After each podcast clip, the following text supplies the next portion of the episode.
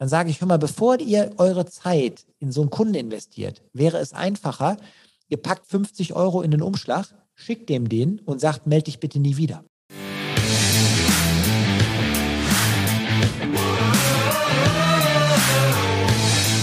Herzlich willkommen bei dem Podcast Die Sales Couch, Exzellenz im Vertrieb mit Tarek Abouelela.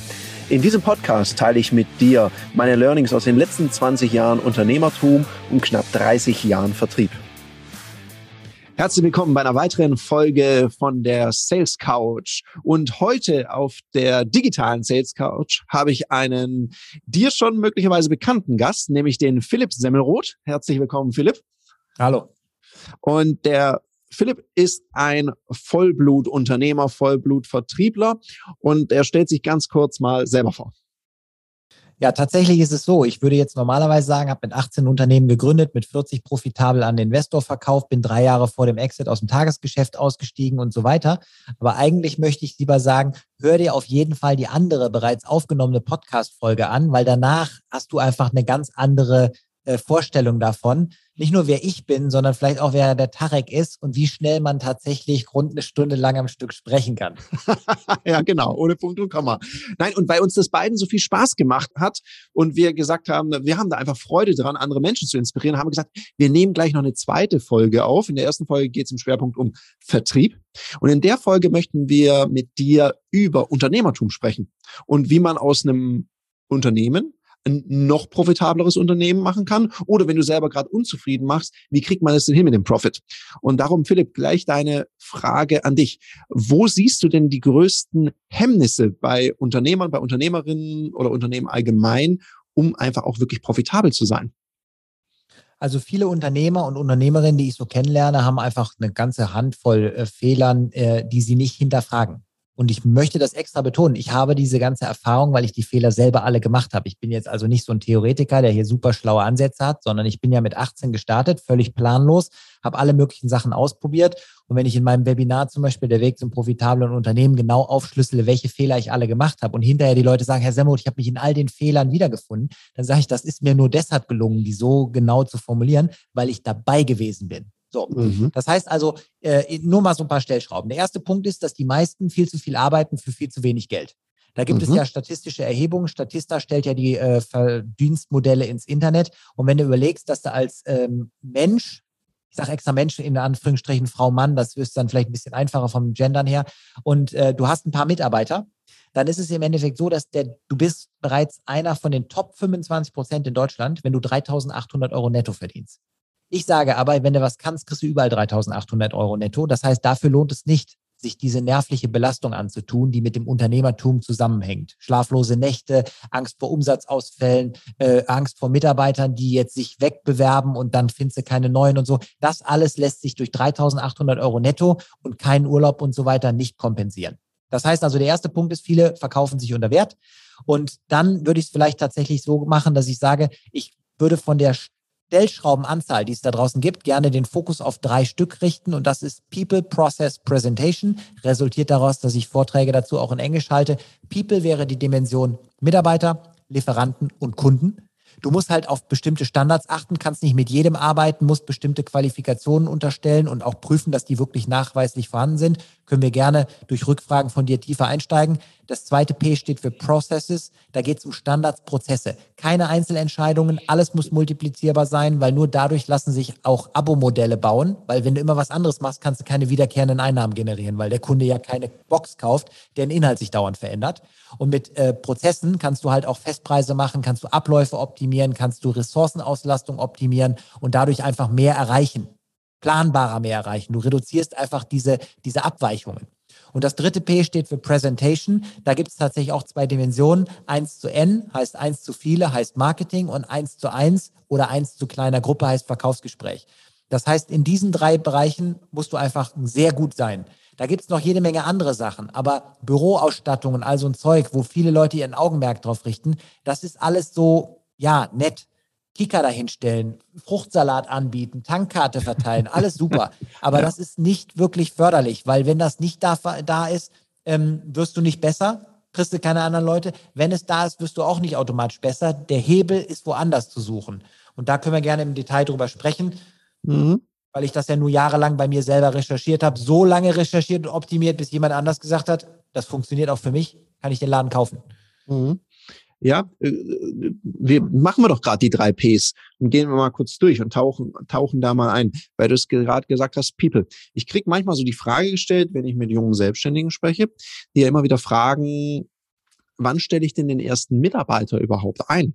Was würdest du sagen, ist der richtige Zeitpunkt? Also wann ergibt es Sinn und welche Position ist vielleicht am Anfang die richtige? Ja, das ist eine spannende Frage. Und zwar gibt es vermutlich auch jemanden, der zuhört und anderer Meinung ist. Das heißt, ihr könnt gerne mal in die Kommentare eure Sicht der Dinge schreiben, weil ich habe ja jetzt auch die Welt mir nur selber erklärt durch viele Jahre Praxis. Aber meine Erfahrung wäre hier folgende. Fakt ist, die meisten stellen einen Mitarbeiter zu spät ein, weil sie immer erst noch einen Umsatz machen wollen, noch mehr Planbarkeit haben wollen, noch mehr Guthaben wollen und so weiter. Aber die Realität ist doch folgende. Stellen wir uns mal hypothetisch vor, du bist Videograf. Ich nehme das Beispiel, was sich jeder vorstellen kann, eine Videokamera zu halten. Spätestens, wenn du dein Handy anmachst, bist du soweit. Da musst du also jetzt nicht noch Background-Wissen aufsaugen. Du willst jetzt einen Videofilm von irgendeinem Unternehmer machen, meinetwegen vom Tarek, weil er sehr erfolgreich ist, willst mal dokumentieren, wie dessen Arbeitstag so abläuft. Dann würdest du jetzt vielleicht einfach mal hypothetisch 37 Stunden brauchen, um den Tarek mit Video zu begleiten, das Videomaterial zu schneiden, den Ton zu optimieren, die Story zu entwickeln, damit du den Tarek nicht zufällig verfolgst, sondern sagst, Tarek, ich brauche eine Szene hier, hier, hier, hier, hier.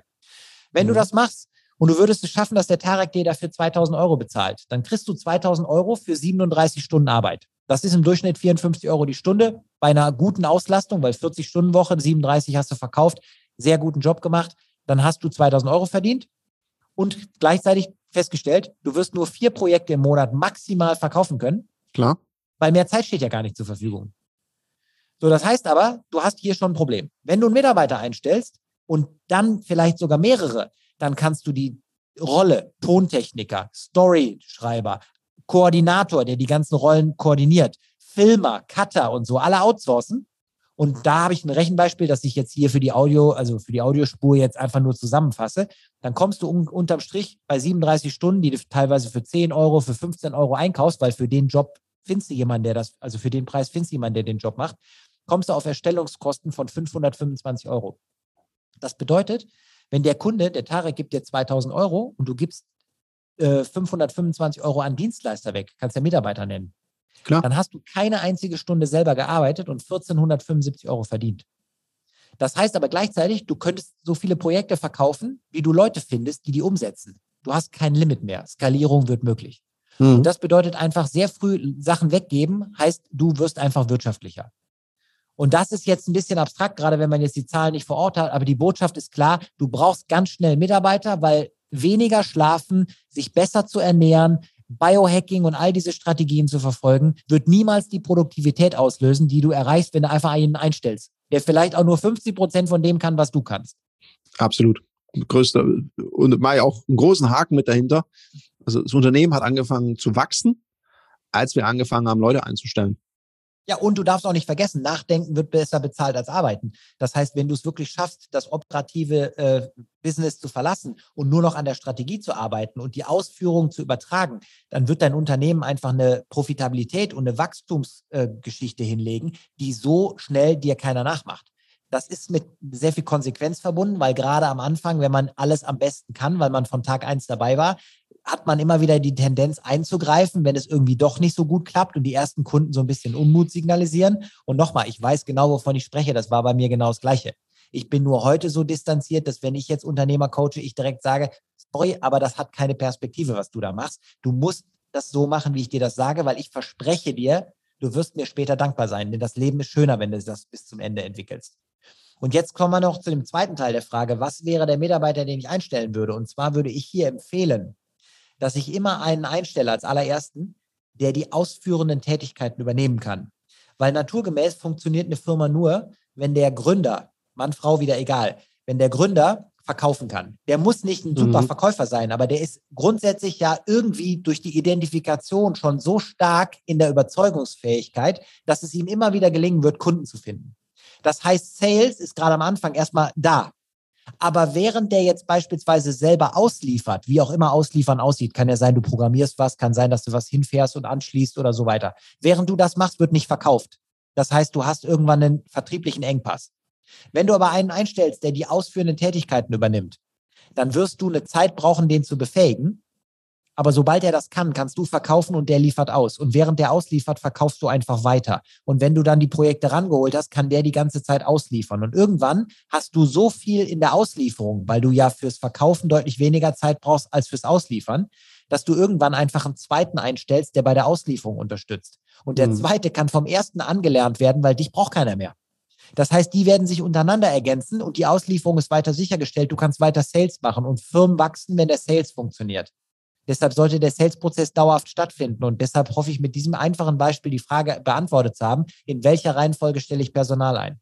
Und ich bin dir so dankbar, dass du das sagst mit dem Sales, weil ganz oft höre ich dann so, hey, wir haben ein Unternehmen gegründet, total gute Idee und die Gründer, das Gründerteam erzählt mir völlig on fire, was sie Tolles machen.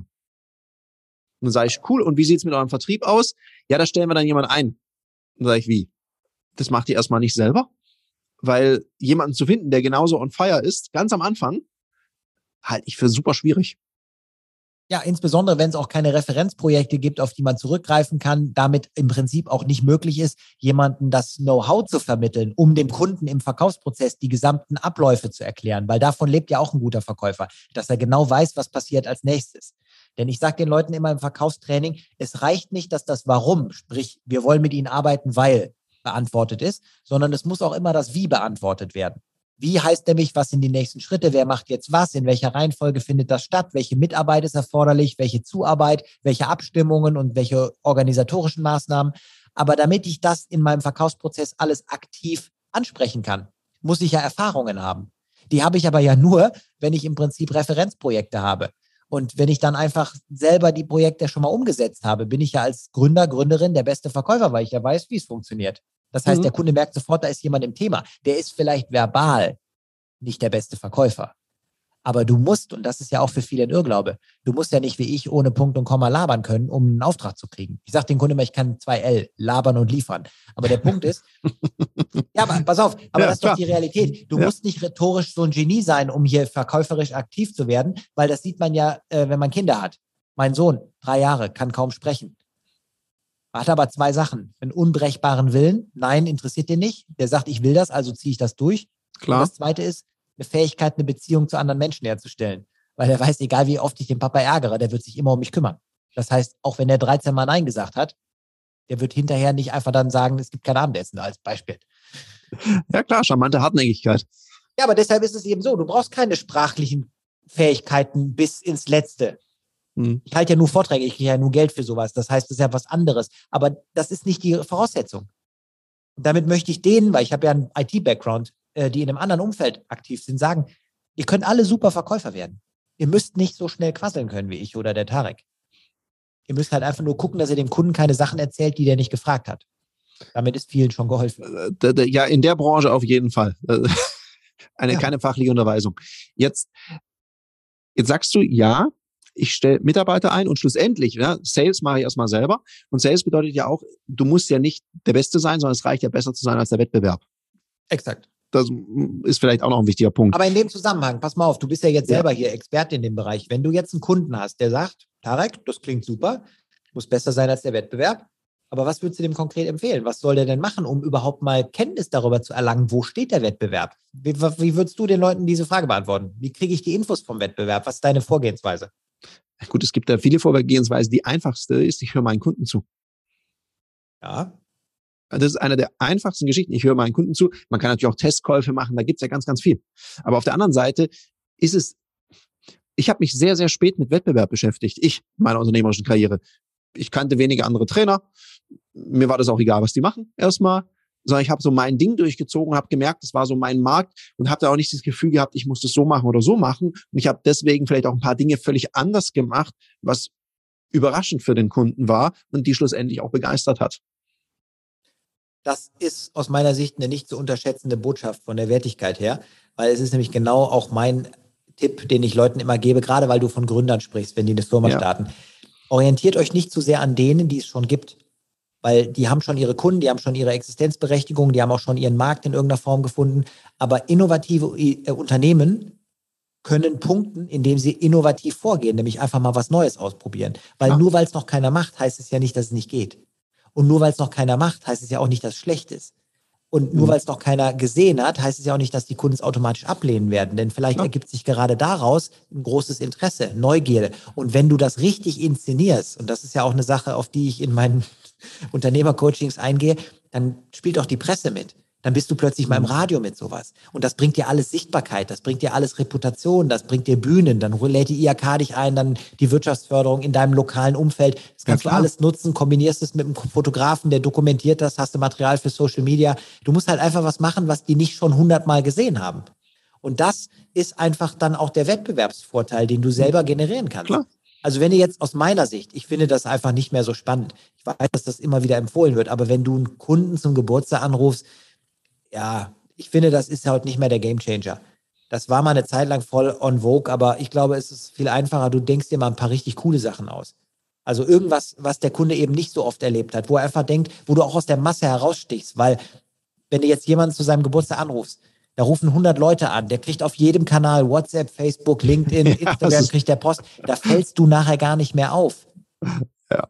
Aber ich habe Kunden, die machen das Handy aus. Die machen es einfach aus. Ja, ich grille gerne, aber ich habe 7 Grills. Das heißt, was mich total freut, ich habe einen, der macht so ein bisschen Finanzberatung bei mir. Von Zeit zu Zeit landet in meinem Briefkasten einfach ein Gutschein für hier so einen High-Quality-Metzger. Und dann muss ich den natürlich anrufen, weil er mir das geschickt hat. Dann sage ich, hören Sie mal, ich wollte mich bedanken. Dann sagt er, ja, Herr Semmelroth, ich möchte, dass meine guten Kunden immer gut ernährt sind, weil dann werden die alt und dann kann ich mit denen zusammen alt werden. Und das ist einfach eine geile Idee. Ja, das ist cool. Ja, das ist besonders. Und vor allem ist es sehr kundenzentriert. Also der kennt dich und macht was, was dir ganz persönlich eine Freude macht und zeigt dir ja auch, er hat sich Gedanken über dich gemacht. Ja, cool. Genau. Weil ich trinke auch zum Beispiel keinen Alkohol. Das heißt, Leute, die mich näher kennen, wenn die mir eine Pulle mitbringen, dann bin ich immer enttäuscht. Dann denke ich, hör mal, wie lange kennen wir uns jetzt? Hast du mich schon mal jemals gesehen, dass ich irgendwas von dem Zeug trinke? Und damit möchte ich das nicht verurteilen, wer jetzt hier zuhört. Ja. Ne? Ich habe kein Problem. Ich habe sogar auch immer Alkohol da. Leute, die zu mir kommen und mich besser kennen, sagen, wie, du hast Bier. Ja, sag ich, nur weil ich keins mag, heißt es ja nicht, dass du keins trinken darfst. Ja. Aber anders war es ja jetzt die Botschaft. Mach was, was deinem Kunden wirklich zeigt, du identifizierst dich mit dem, was du tust, nämlich du machst dir Gedanken, wie kann ich bei ihm einfach einen bleibenden Eindruck hinterlassen. Und das, weil wir ja hier über Unternehmertum sprechen wollen, ist aus meiner Sicht im Prinzip auch die Vorgehensweise, die dafür sorgt, dass Mitarbeiter wie in meiner Firma 5, 6, 7 und mehr Jahre bei dir bleiben. Weil ich habe zum Beispiel mit meinen Mitarbeitern Personalgespräche im Steakhouse geführt. Und da musste jeder ein großes Stück Steak bestellen, also 450 Gramm gab es in unserem favorisierten Steakhouse. Und danach musste jeder, weil ich das gerne esse, Vanilleeis mit heißen Kirschen essen. Und ja, jetzt sagt der eine oder andere, nur weil der Semmelroth das gerne isst, ist das doch vielleicht unverschämt, Mitarbeiter dazu zu zwingen. Bei Vanilleeis und heißen Kirschen musst du dich da einfach durchsetzen. Der Schmerz ist auf den Seiten der Mitarbeiter auszuhalten. Die fühlen sich da nicht zu sehr bevormundet, die essen das halt einfach. Haben aber dann nicht so ein schlechtes Gewissen, wenn sie es vielleicht nicht mehr aufkriegen. Deshalb ist das von Vorteil, wenn du den Druck ausübst. Aber pass auf, der Grund, warum ich das empfehlen würde, ist folgender. Stell dir vor, ein Mitarbeiter, der für dich arbeitet, trifft sich eine Woche später, nachdem er so ein Personalgespräch geführt hat, mit einem anderen Mitarbeiter, mit einem Kollegen von ihm, der woanders arbeitet. Beide hatten ein Personalgespräch mit dem Chef.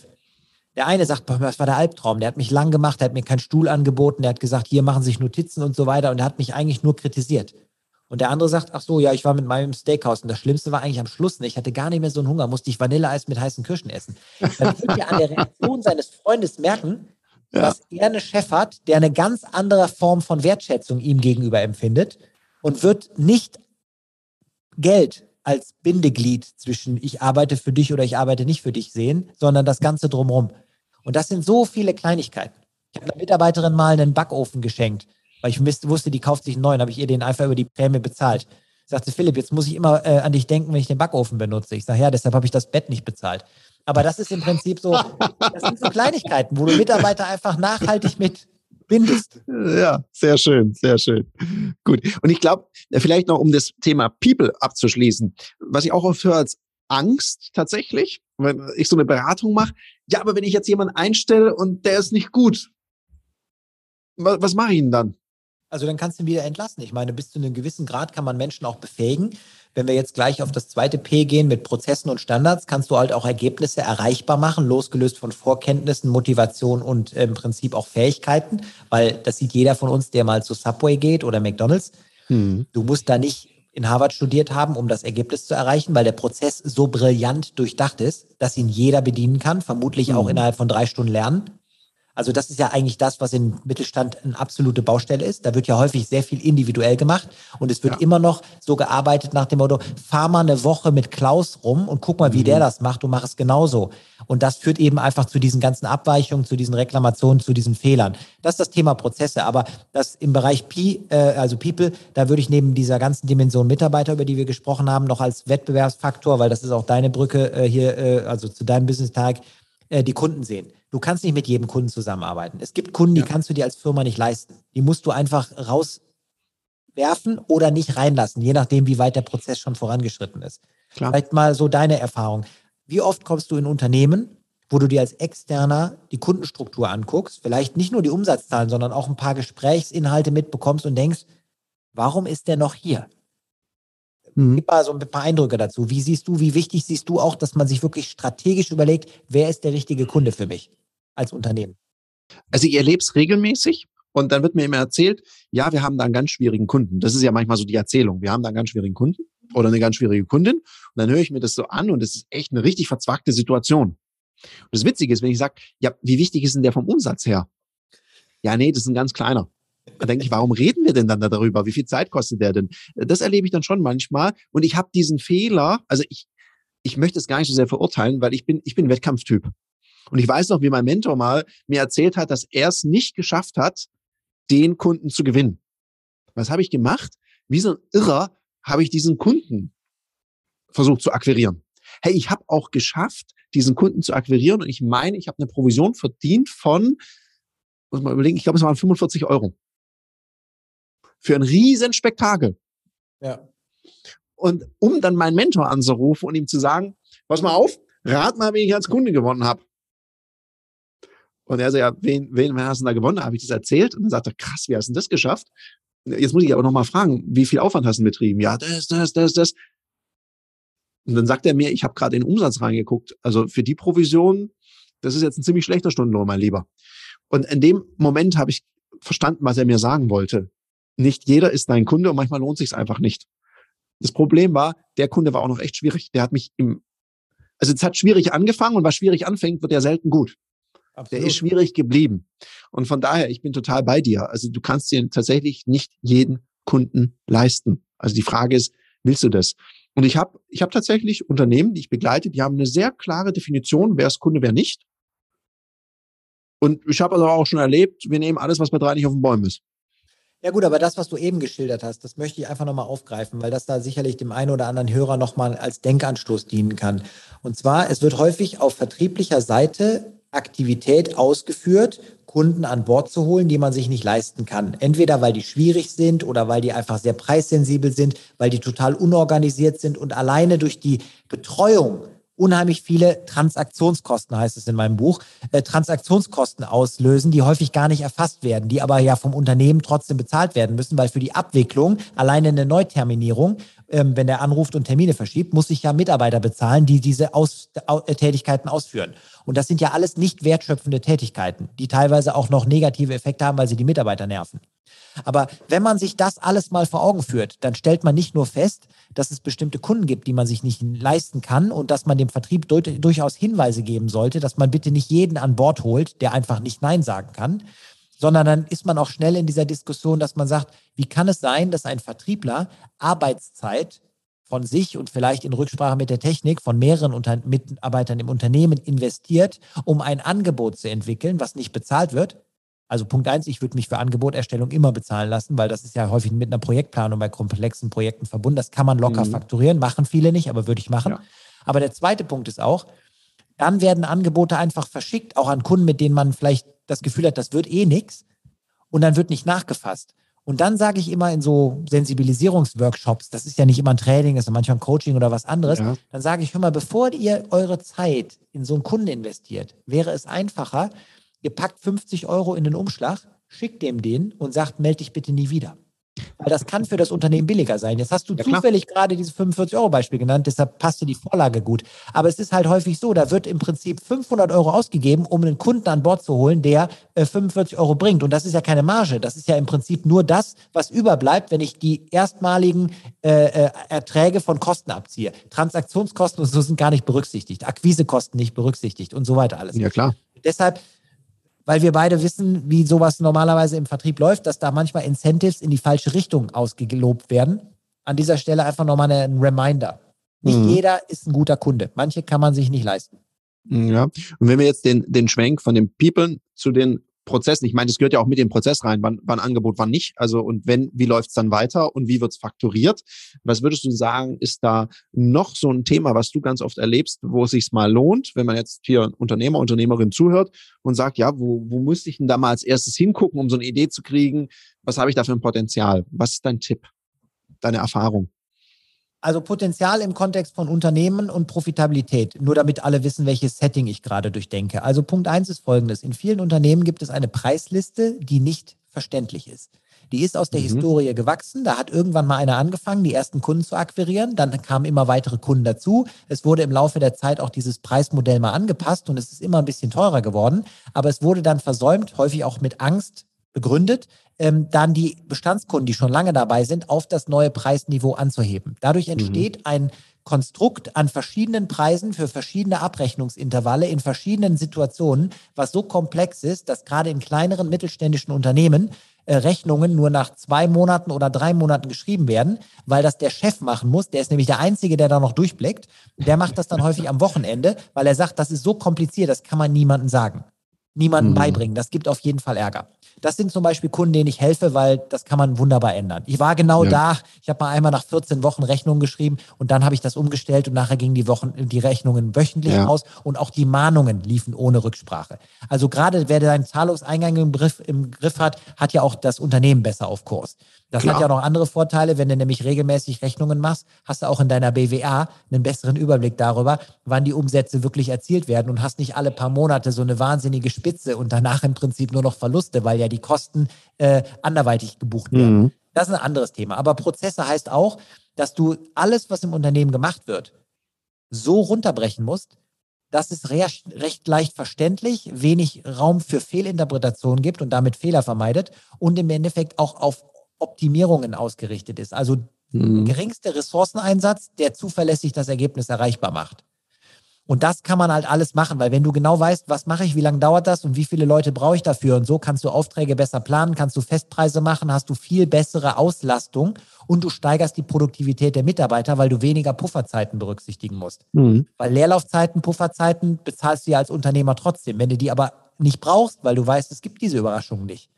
Und ich habe ja, wie gesagt, 20 Jahre Praxis. Ich weiß, dass sich das für manche nach einer Welt anhört, die es nicht gibt.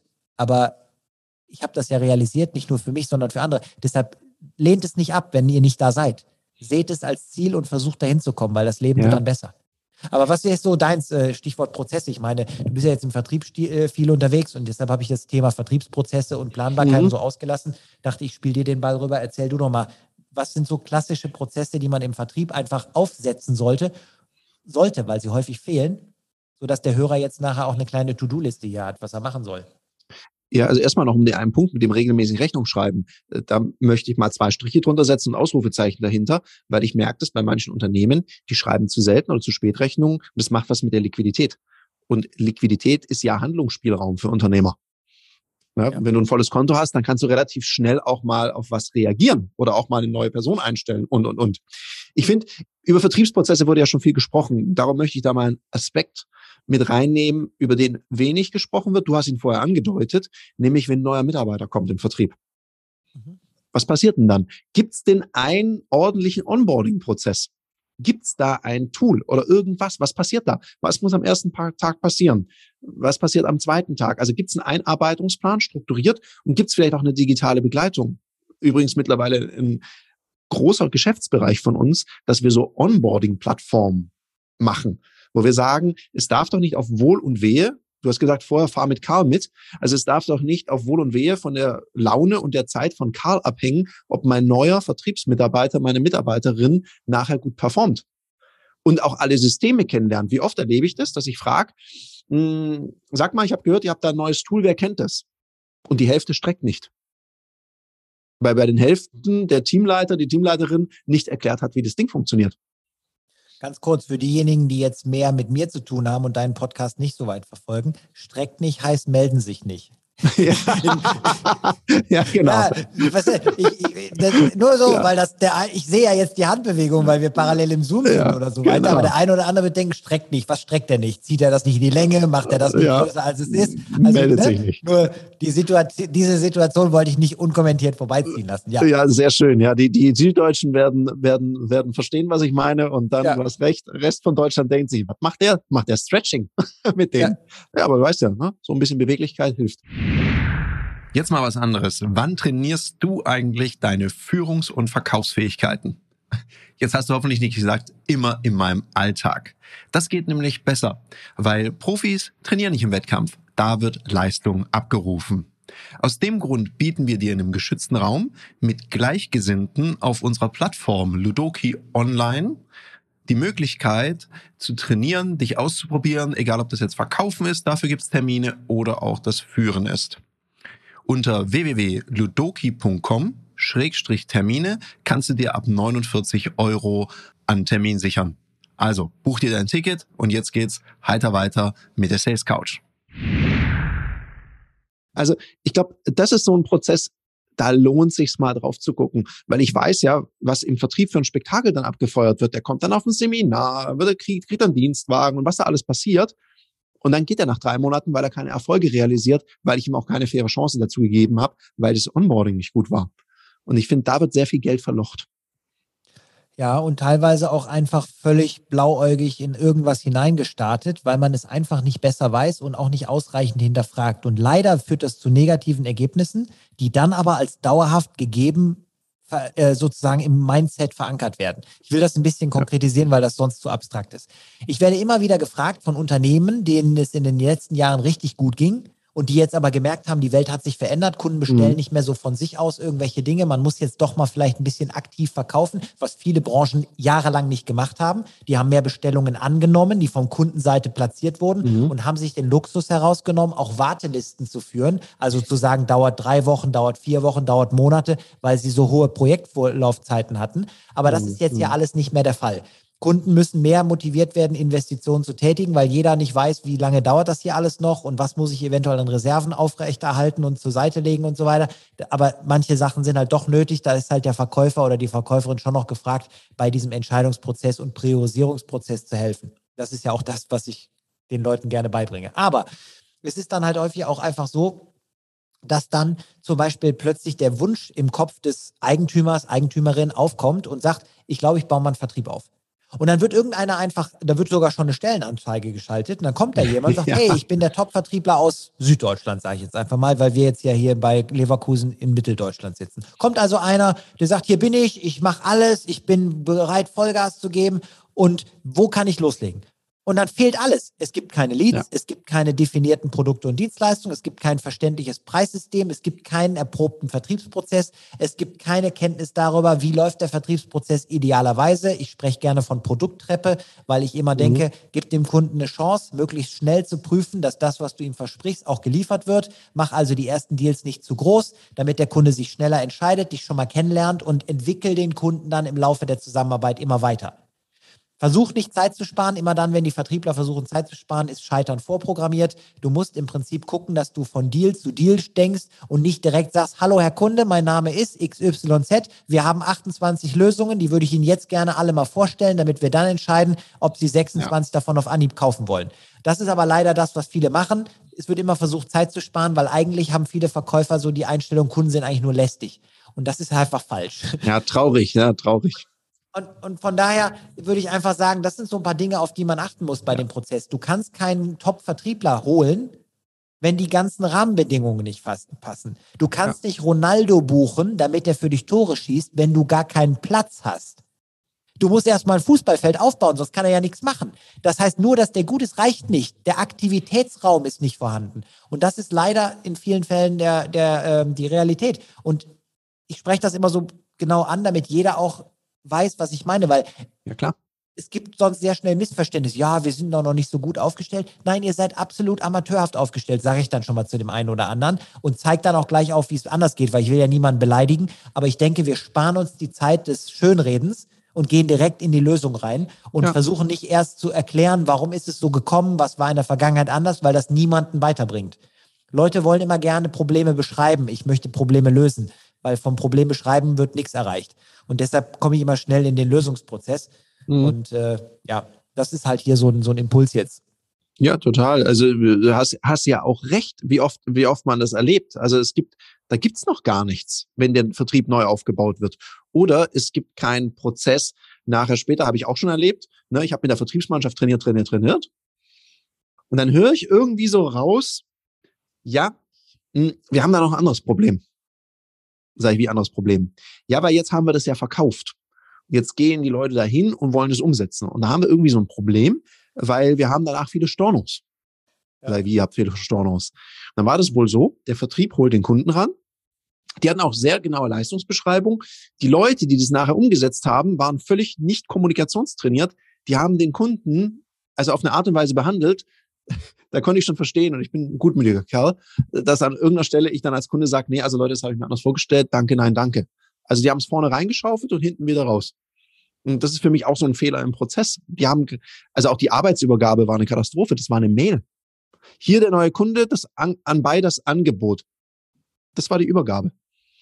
Ja, und das ist halt auch eine Sache, die ich zum Beispiel in meiner Firma eben komplett geändert habe. Wir haben immer wieder festgestellt, ganz am Anfang, weil wir es ja auch nicht besser wussten, wir haben ja teilweise Projekte realisiert, wo wir im Doing, also bei der Umsetzung festgestellt haben, dass relevante Informationen fehlen. Mhm. Ich gebe mal ein Beispiel, das wird dann jeder, auch egal in welcher Branche er ist, schon mal erlebt haben. Da steht plötzlich eine IT-Firma da und will irgendwas umstellen und plötzlich sucht einer ein Passwort. Das ist ja jetzt in dem Moment super nervig, es geht nicht weiter und keiner weiß das Passwort oder es fehlen die Zugangsdaten fürs Internet oder sowas. Aber wenn man das vorher mal durchdenken würde, was man da wirklich vorhat, dann wüsste man ja, dass man diese Informationen vielleicht auch erst in 4 Wochen braucht, aber man könnte die jetzt suchen, bevor irgendwie die Sache eskaliert und Wartezeiten entstehen und dann natürlich auch Frust und am Ende des Tages vielleicht auch Forderungen vom Kunden auf Gutschrift und so weiter.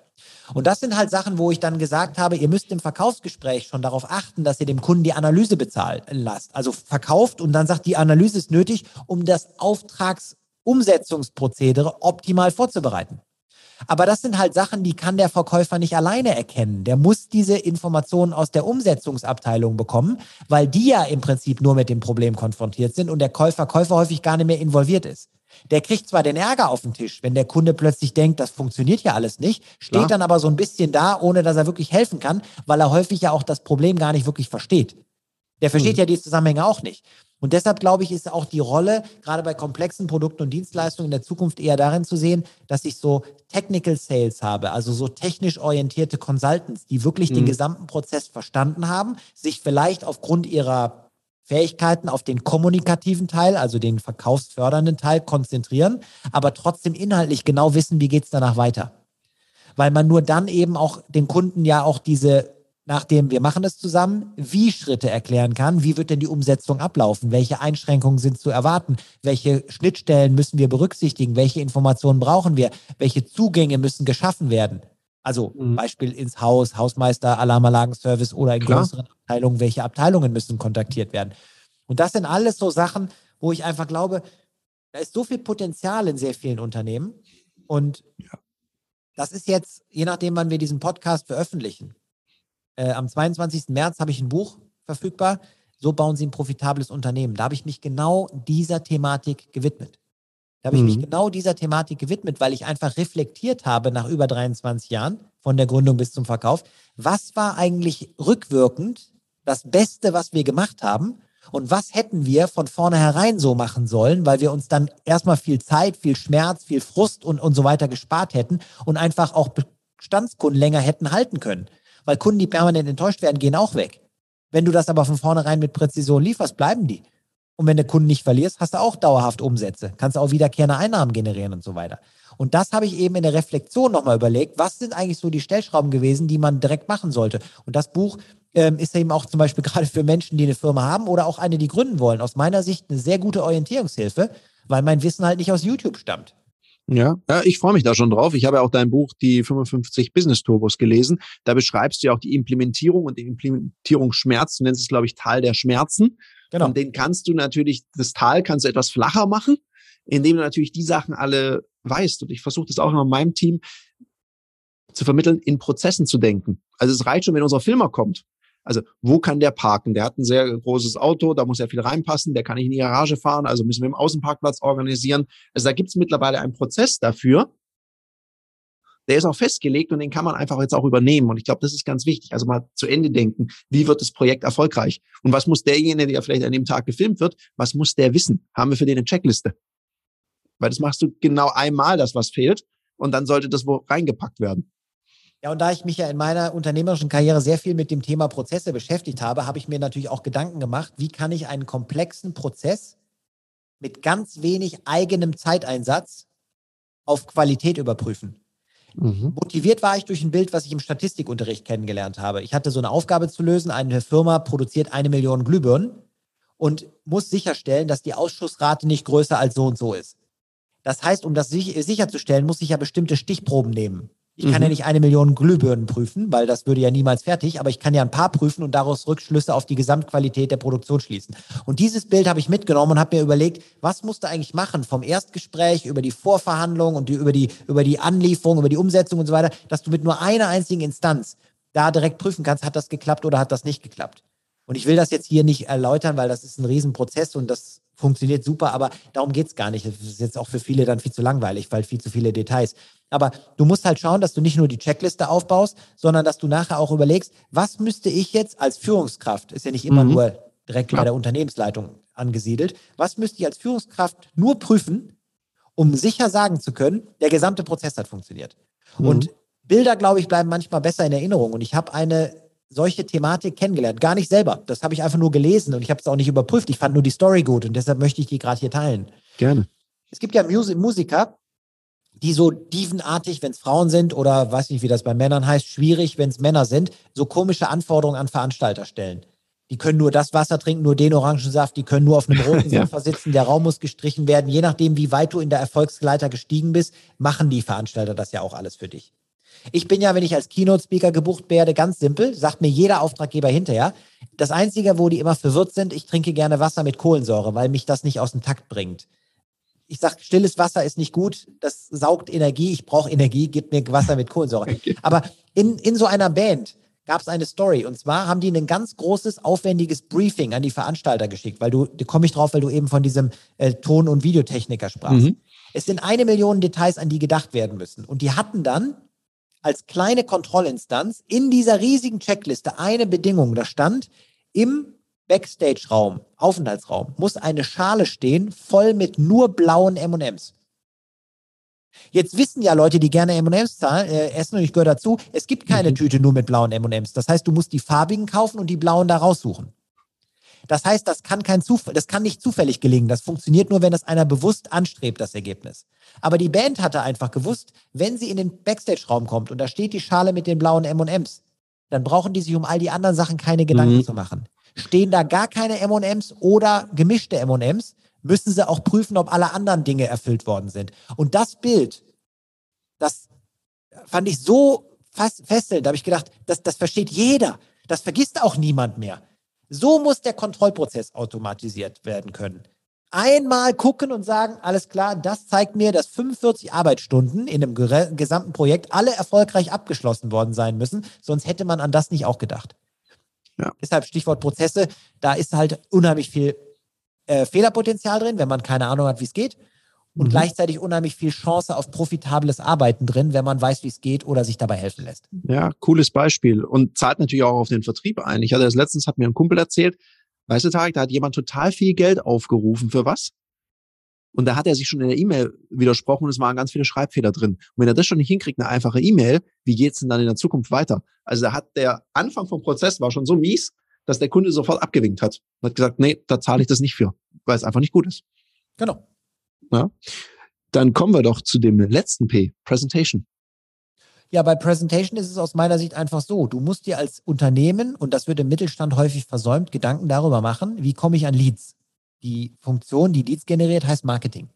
Aber die wird häufig nicht besetzt, gar nicht ausgeübt und dem Zufall überlassen. Das Einzige, was mir jeder Unternehmer erzählt, ja, wir kriegen Kunden auf Empfehlungen. Dass das ungeplant, unstrukturiert und überhaupt nicht, messbar passiert, ist eine Sache. Das ist halt einfach die Wahrheit. Aber ich glaube, man muss halt Presentation darauf achten, dass man nach draußen einen guten Job macht. Das beginnt bei der Webseite, das geht über die Social-Media-Portale, das geht aber auch darauf, dass man häufig mal Interaktion mit anderen macht. Heute heißt das Social Selling, dass man einfach auch mal mit seinen Stories rausgeht.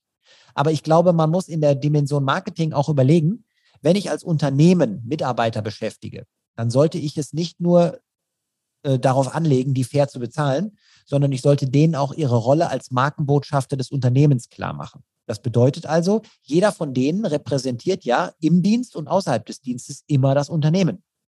Der fährt ja auch zum Beispiel, wenn er einen privaten Firmenwagen hat, der beschriftet ist, abends um 20 Uhr damit meinetwegen in irgendeinen Supermarkt. Aber der steigt dann aus und jeder wird den ja, der dieses Unternehmen kennt, mit diesem Unternehmen in Verbindung bringen. Das heißt, so wie der sich jetzt gibt, beeinflusst der das, was andere Menschen über das Unternehmen denken. Und deshalb ist es eben wichtig, dass man sich dieser Rolle bewusst ist.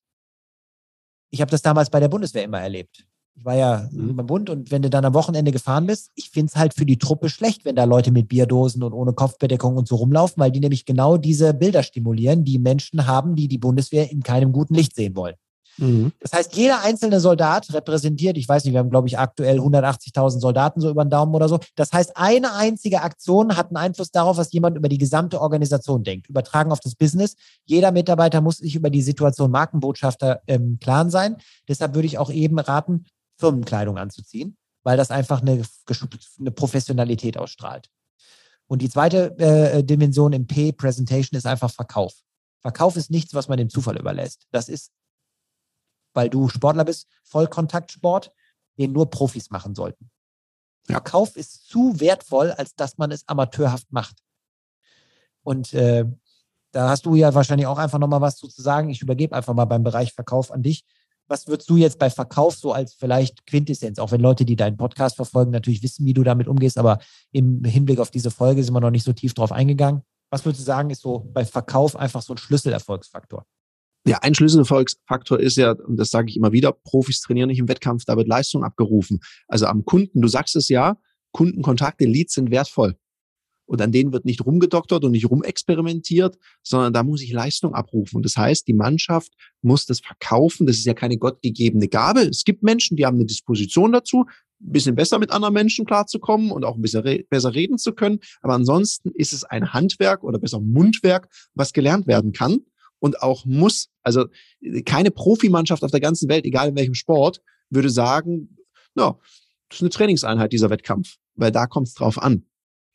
Ich finde, da trennt sich die Spreu sehr schnell vom Weizen. Du merkst, wenn ein Verkaufsteam trainiert ist. Also es gibt ja auch ein paar Marken oder Service-Hotline. Nehme die Service-Hotline von American Express, weil das muss ich auch wirklich mal lobend erwähnen. Wenn du da anrufst, ich hatte da noch nie einen schlecht geschulten, lustlosen Mitarbeitenden am Telefon in irgendeiner Form. Und die kriegen sogar hin, ich weiß nicht, ob die sich in Lautschrift aufgeschrieben haben, da wurde auch immer mein Nachname, und der ist ganz schön kompliziert, wenn man den das erste Mal liest, immer richtig ausgesprochen. Also die sind saugut trainiert. Ja, also für mich ist das Erlebnis immer Amazon, weil egal wann du die anrufst, die sind immer lösungsorientiert, die lassen sich auch nicht provozieren, wenn du dich über irgendwas ärgerst oder so, also wie auch immer. Das heißt also, das ist tatsächlich wichtig. Aber beim Verkauf würde ich halt auch nochmal sagen, wenn wir jetzt gerade in der Dimension Marketing und Verkauf sind, da bietet sich das einfach nochmal an, für die Hörer nochmal drüber nachzudenken. Ihr müsst im Verkaufsprozess auch wirklich mal messen, was macht ein Kunde mit euch für Umsätze in den ersten 6 Monaten, ersten 12 Monaten, ersten 36 Monaten.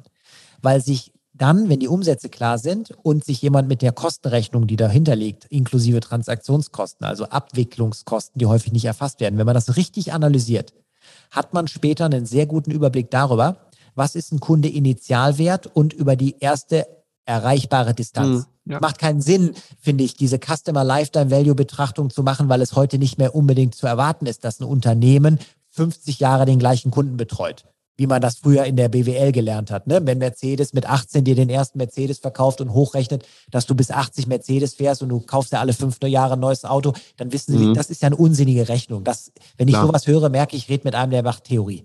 Aber zum Beispiel, das braucht ja nur der Geschäftsführer wechseln, dann fliegst du ja zum Beispiel als betreuendes IT-Unternehmen häufig raus, weil der Geschäftsführer, der neu dazukommt, den Partner mitbringt, den er in einem anderen Unternehmen hatte. Das heißt also, du kannst das nur bedingt beeinflussen und deshalb ist eine Customer Lifetime Value Betrachtung über einen wahnsinnig hohen Horizont unsinnig.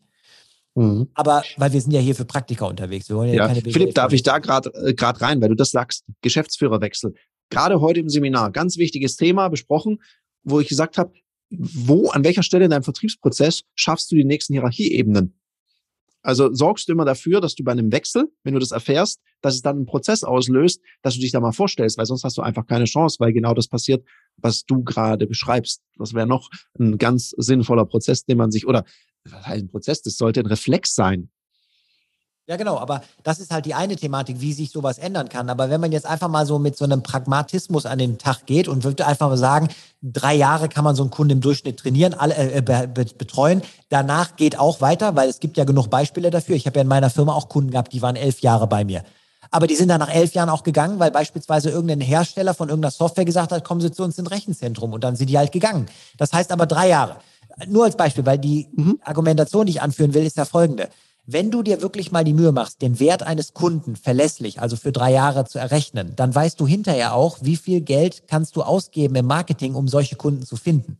Weil häufig wird einfach im Marketing irgendwelches Geld ausgegeben, weil Budget da ist, aber es wird nicht überlegt, wie viel Geld habe ich eigentlich, weil wie viel Geld kann ich ausgeben, um einen Kunden zu gewinnen.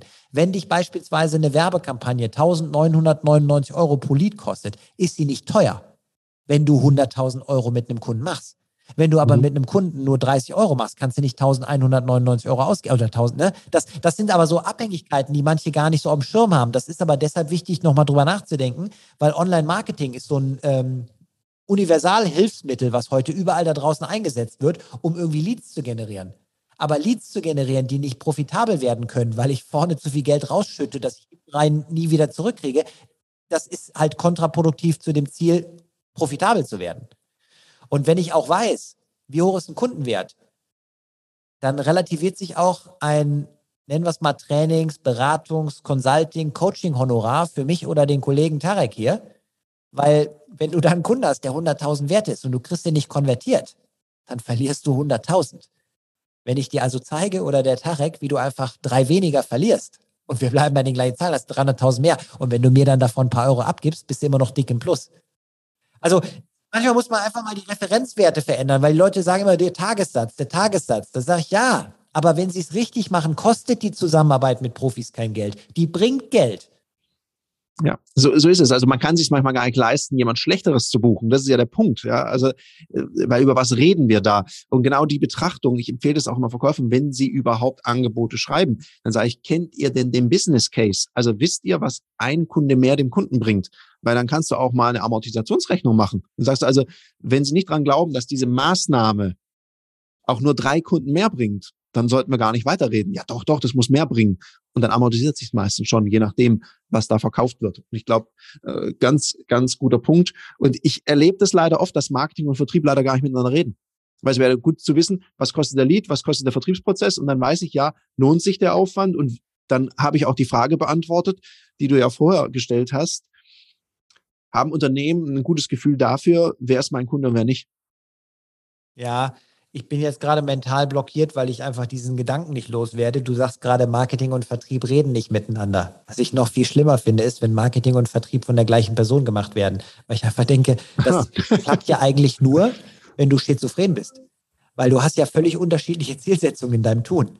Ja. Der eine muss den Markt stimulieren, muss irgendwie Bedarf wecken, der andere muss Bedarf decken. Aber wenn du die Rollen nicht klar trennst, passiert nämlich das, was in der Regel passiert. Da kommt jemand mit grundsätzlichem Interesse an einer speziellen Sache, sitzt im Verkaufsgespräch und anstatt für dieses Interesse eine Lösung zu bekommen, an die ich ein Preisschild dran mache und den Deal zu closen, geht der Verkäufer hin und sagt, wo Sie gerade da sind. Ich habe noch 48 andere Sachen. Lassen Sie mich mal kurz erklären. Ja. Und der Kunde sagt hinterher, hören Sie mal, da muss ich eine Nacht drüber schlafen. Und du hast zwar das Gefühl, du hast dem alles erklärt, aber du hast keinen Umsatz gemacht. Ja. Und das sind halt alles so Sachen. Natürlich für alle die jetzt denken, Mann, das ist alles ein bisschen schwarz-weiß. Das ist ja hier ein Podcast, der soll ein bisschen unterhaltsam sein. Es gibt immer auch für das und das Berechtigungen. Aber wir wollen ja nur ein bisschen sensibilisieren und einfach mal ein paar Impulse setzen, wo man mal drüber nachdenken kann. Und wenn es funktioniert für dich, wunderbar, freue ich mich.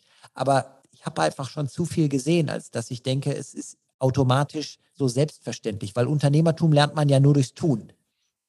Das lernt man ja leider nicht in der Schule. Das lernt man ja auch nirgendwo anders. Das lernt man ja eigentlich nur mit der eigenen Firma. Selbst wenn du als Junior in einer Firma groß wirst, hast du leider einfach Nachteile. Weil viele Sachen sind schon beantwortet. Papa, Mama, wenn sie dir das Unternehmen, Familienunternehmen übergeben, haben einfach Strukturen gesetzt. Ich habe erst heute wieder jemanden gecoacht, 24 Mitarbeiter, Familienunternehmen übernommen, hat gesagt, hör mal, ich weiß, das war für Mama und Papa schwer, aber ich habe einfach mal ein paar Sachen radikal geändert. Denn nur weil das 20 Jahre so Sinn gemacht hat, glaube ich nicht, dass das für die nächsten 20 Jahre so Sinn macht. Und das ist mal was meinen höchsten Respekt auslöst, weil ich einfach denke, Dinge da zu hinterfragen in solchen Strukturen ist einfach extrem mutig, aber gleichzeitig notwendig, weil Mama und Papa sind auch ohne Social Media und Social Selling gestartet. Und wenn du da jetzt nicht drauf springst, ja, dann ist auch irgendwann mal vorbei mit dem Unternehmen. Und wenn du 24 Mitarbeiter hast, geht es ja nicht immer nur um Geld. Es geht ja auch ein bisschen um das, was du für andere Leute für Verantwortung übernommen hast. Ja, und ich glaube, das gehört ja dazu, zum Unternehmer, Unternehmerin sein, ein bisschen Mut, auch mal Dinge in Frage zu stellen. Und weil du das gerade so schön gesagt hast im Podcast, es geht ja darum, Impulse zu setzen oder auch mal ein Fragezeichen an irgendeiner Stelle auszulösen, was schon Ewigkeiten so gemacht wurde. Und aus dem Ausrufezeichen mal ein Fragezeichen machen und mal gucken, gibt es vielleicht einen anderen oder einen smarteren Weg? Also so nach Motto, verwirf Bestehendes zugunsten Besseren. Ja, oder einfach auch nur mal, um eine andere Erfahrung zu sammeln, weil ob es dann besser ist, findest du erst hinterher raus. Aber einfach am Bestehenden festzuhalten, weil sich das sicher anfühlt, weil man das Ergebnis da kennt, macht ja irgendwo keinen Sinn. Also ich glaube, es ist halt so, Leute, die mich privat kennen, die machen sich darüber lustig. Aber ich habe halt immer den Wunsch, Dinge zu hinterfragen. Wenn ich zum Beispiel meine Familie zum Grillen einlade, ich habe es, glaube ich, in einer anderen Folge gesagt, ich habe 7 Grills, also ich grill öfter, dann serviere ich irgendwas und jedes Mal fragt meine Schwägerin, was testen wir heute? Weil es ist ein neues Gewürz, es ist ein neues Garverfahren, es ist eine neue Soße, es ist eine neue Sorte Fleisch, es ist irgendwas, was ich zusätzlich grille, weil ich immer sage, es kann natürlich dazu führen, dass ich im Rahmen dieses Experimentes irgendwas liefere, was einfach nicht klappt. Ich habe auch schon mal was völlig verkohlt, weil ich einfach den Garprozess falsch eingeschätzt habe. Aber nur dadurch finde ich ja auch raus, was alle sagen, das möchte ich beim nächsten Mal wieder essen. Weil sonst würde ich ja heute immer noch damit, weiß ich nicht, Nürnberger Würstchen sitzen oder so Sachen, weil man die einfach kaum verbocken kann. Und deshalb glaube ich, dieser ständige sich hinterfragen und neu experimentieren und so weiter Prozess, der bietet ja auch erstmal Raum für Innovation. Und Innovation richtig gemacht bringt halt auch Wettbewerbsvorteile, steigert Überlebenschancen und schafft tatsächlich, auch wenn das jetzt eine breite Brücke ist zu dem, was wir besprochen haben, Anziehungskraft für Mitarbeiter, weil Mitarbeiter halt auch gerne mal was Neues sehen. Also gerade die, die sich jetzt umorientieren wollen. Ja, cool. Ich finde das tatsächlich auch ein gutes Schlusswort für diesen Podcast. So diese Einladung, probier doch mal was aus, experimentiere, stirbt ja keiner dran. Finde ich sehr, sehr schön. Philipp, das Schlusswort, also der Shoutout gehört immer meinen Gästen. Was magst du den Unternehmer, Unternehmerinnen oder den Leuten, die gerade überlegen zu gründen, was magst du denen noch mitgeben? Also mitgeben würde ich 2 Sachen. Das erste wäre, ich habe im Podcast kurz vor meinem neuen Buch, was am 22. März kommt, so bauen Sie ein profitables Unternehmen gesprochen. 2 Bücher, würde ich sagen, verlosen wir. Das kannst du organisieren. Sehr gerne. Wenn ich zu Podcasts komme, bringe ich immer Geschenke mit. Die Regeln kannst du festlegen, aber so hat das jemand. In den Shownotes gibt es einen Link zu meinem Buch Das Unternehmer-Mindset. Da kann jeder, der Interesse hat, mal reinschnuppern und sich einfach gratis mal mit dem Hörbuch und dem Buch dazu versorgen, um mal ein bisschen mehr in meinen Kopf reinzugucken. Aber im Hinblick auf die Aufforderung, sag mal zum Schluss was. Ich würde sagen, für Selbstverständlichkeiten gibt es keinen Pokal. Wer irgendwas Außergewöhnliches erreichen will, muss auch mal das Risiko eingehen, etwas zu testen, was so noch keiner getestet hat. Das ist der Urgedanke von Unternehmertum. Es ist durchaus sinnvoll, bestimmte Strategien, die an anderer Stelle schon mal funktioniert haben, zu adaptieren, aber kopieren bringt nichts. Weil beim Kopieren fehlt ja im Prinzip die Kenntnis, was drumherum ist. Man sieht nur das Ergebnis. Der Herleitungsprozess ist unklar und damit wird eine Kopie extrem gefährlich. Eine Adaption führt aber dazu, dass ich ja ein bestehendes Prozedere mit neuen Impulsen verbessere und dann ja auch entsprechend messe. Verbessere ich mich tatsächlich, also werden die gewünschten Ergebnisse mehr oder weniger und dann auch immer wieder hinterfrage, was muss ich machen. Es ist unbequem, sich immer wieder mit neuen Dingen auseinanderzusetzen, aber darin liegt auch der Weg zum großen Erfolg. Weil Mittelmaß ist sicher, aber auch langweilig und bietet wenig Potenzial. Von daher... Derjenige, der bis hierhin durchgehalten hat, einfach mal gucken, was kann ich morgen anders machen? Und dann messen, bringt es mehr oder weniger von dem Ergebnis? Wenn ja, Haken dran, weitermachen. Wenn nicht, ist nichts passiert. Einfach wieder zurück auf los. Cool. Vielen lieben Dank, Philipp. Und was machen wir mit den 2 Büchern? Also wir machen Folgendes. Wir verlosen die beiden Bücher. Und natürlich, für Selbstverständlichkeiten gibt's nichts, hast du gesagt. Gibt's keinen Applaus. Also gut, dann machen wir mal die Extrameile. Wenn du diesen Podcast schon eine Weile verfolgst, dann freue ich mich sehr. Du lässt eine Bewertung da. Du lässt auch gerne eine Rezension da, wie du es halt empfindest, ne? Kritik, Lob, was du magst. Du postest das am besten auf Instagram, markierst mich dabei, dass ich es auch mitbekomme. Und unter allen, die das machen, verlosen wir die 2 Bücher. Ja, wunderbar. Und du sagst mir dann einfach nachher Bescheid, nachdem du mit demjenigen, den dein Team ausgesucht hat, der das gewonnen hat, ob diese Person ein signiertes oder ein nicht signiertes Exemplar haben will. Und dann versende ich die hier direkt von hier. Dann habt ihr das im Prinzip in gedruckter Form. Je nachdem, wann ihr den Podcast hört, je nachdem, wie das hier läuft, das Buch wird am 22.03. verfügbar gemacht. Das heißt, ich stehe immer zu dem, was ich verspreche. Solltet ihr das vorher gewinnen, bitte ich trotzdem um Verständnis, dass ich es erst dann rausschicke, aber es kommt. Wunderbar, ja, da kann man sich drauf verlassen. Wenn der Philipp was sagt, dann macht das auch. So gut kenne ich ihn jetzt schon. In dem Sinne sagen wir vielen Dank, dass du deine Zeit hier investiert hast. Ich sage es auf Schwäbisch, ade wasche und wünsche dir noch einen umsatzstarken Mittwoch. Das war eine Folge von Die Sales Couch. Danke, dass du hier deine Zeit investiert hast und bekanntlich bringt ja die Investition in dich selbst die beste Rendite. Und eins noch, ganz wichtig, vom Zuschauen ist noch niemand Meister geworden.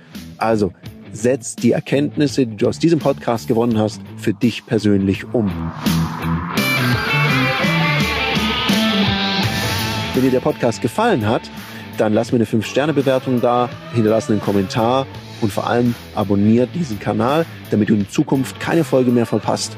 Und wenn du jetzt das Gefühl haben solltest, dass du jemanden kennst, der diesen Content auch unbedingt erfahren sollte, dann teil den mit ihm, weil Sharing is Caring und in diesem Sinne viel Erfolg beim Umsetzen.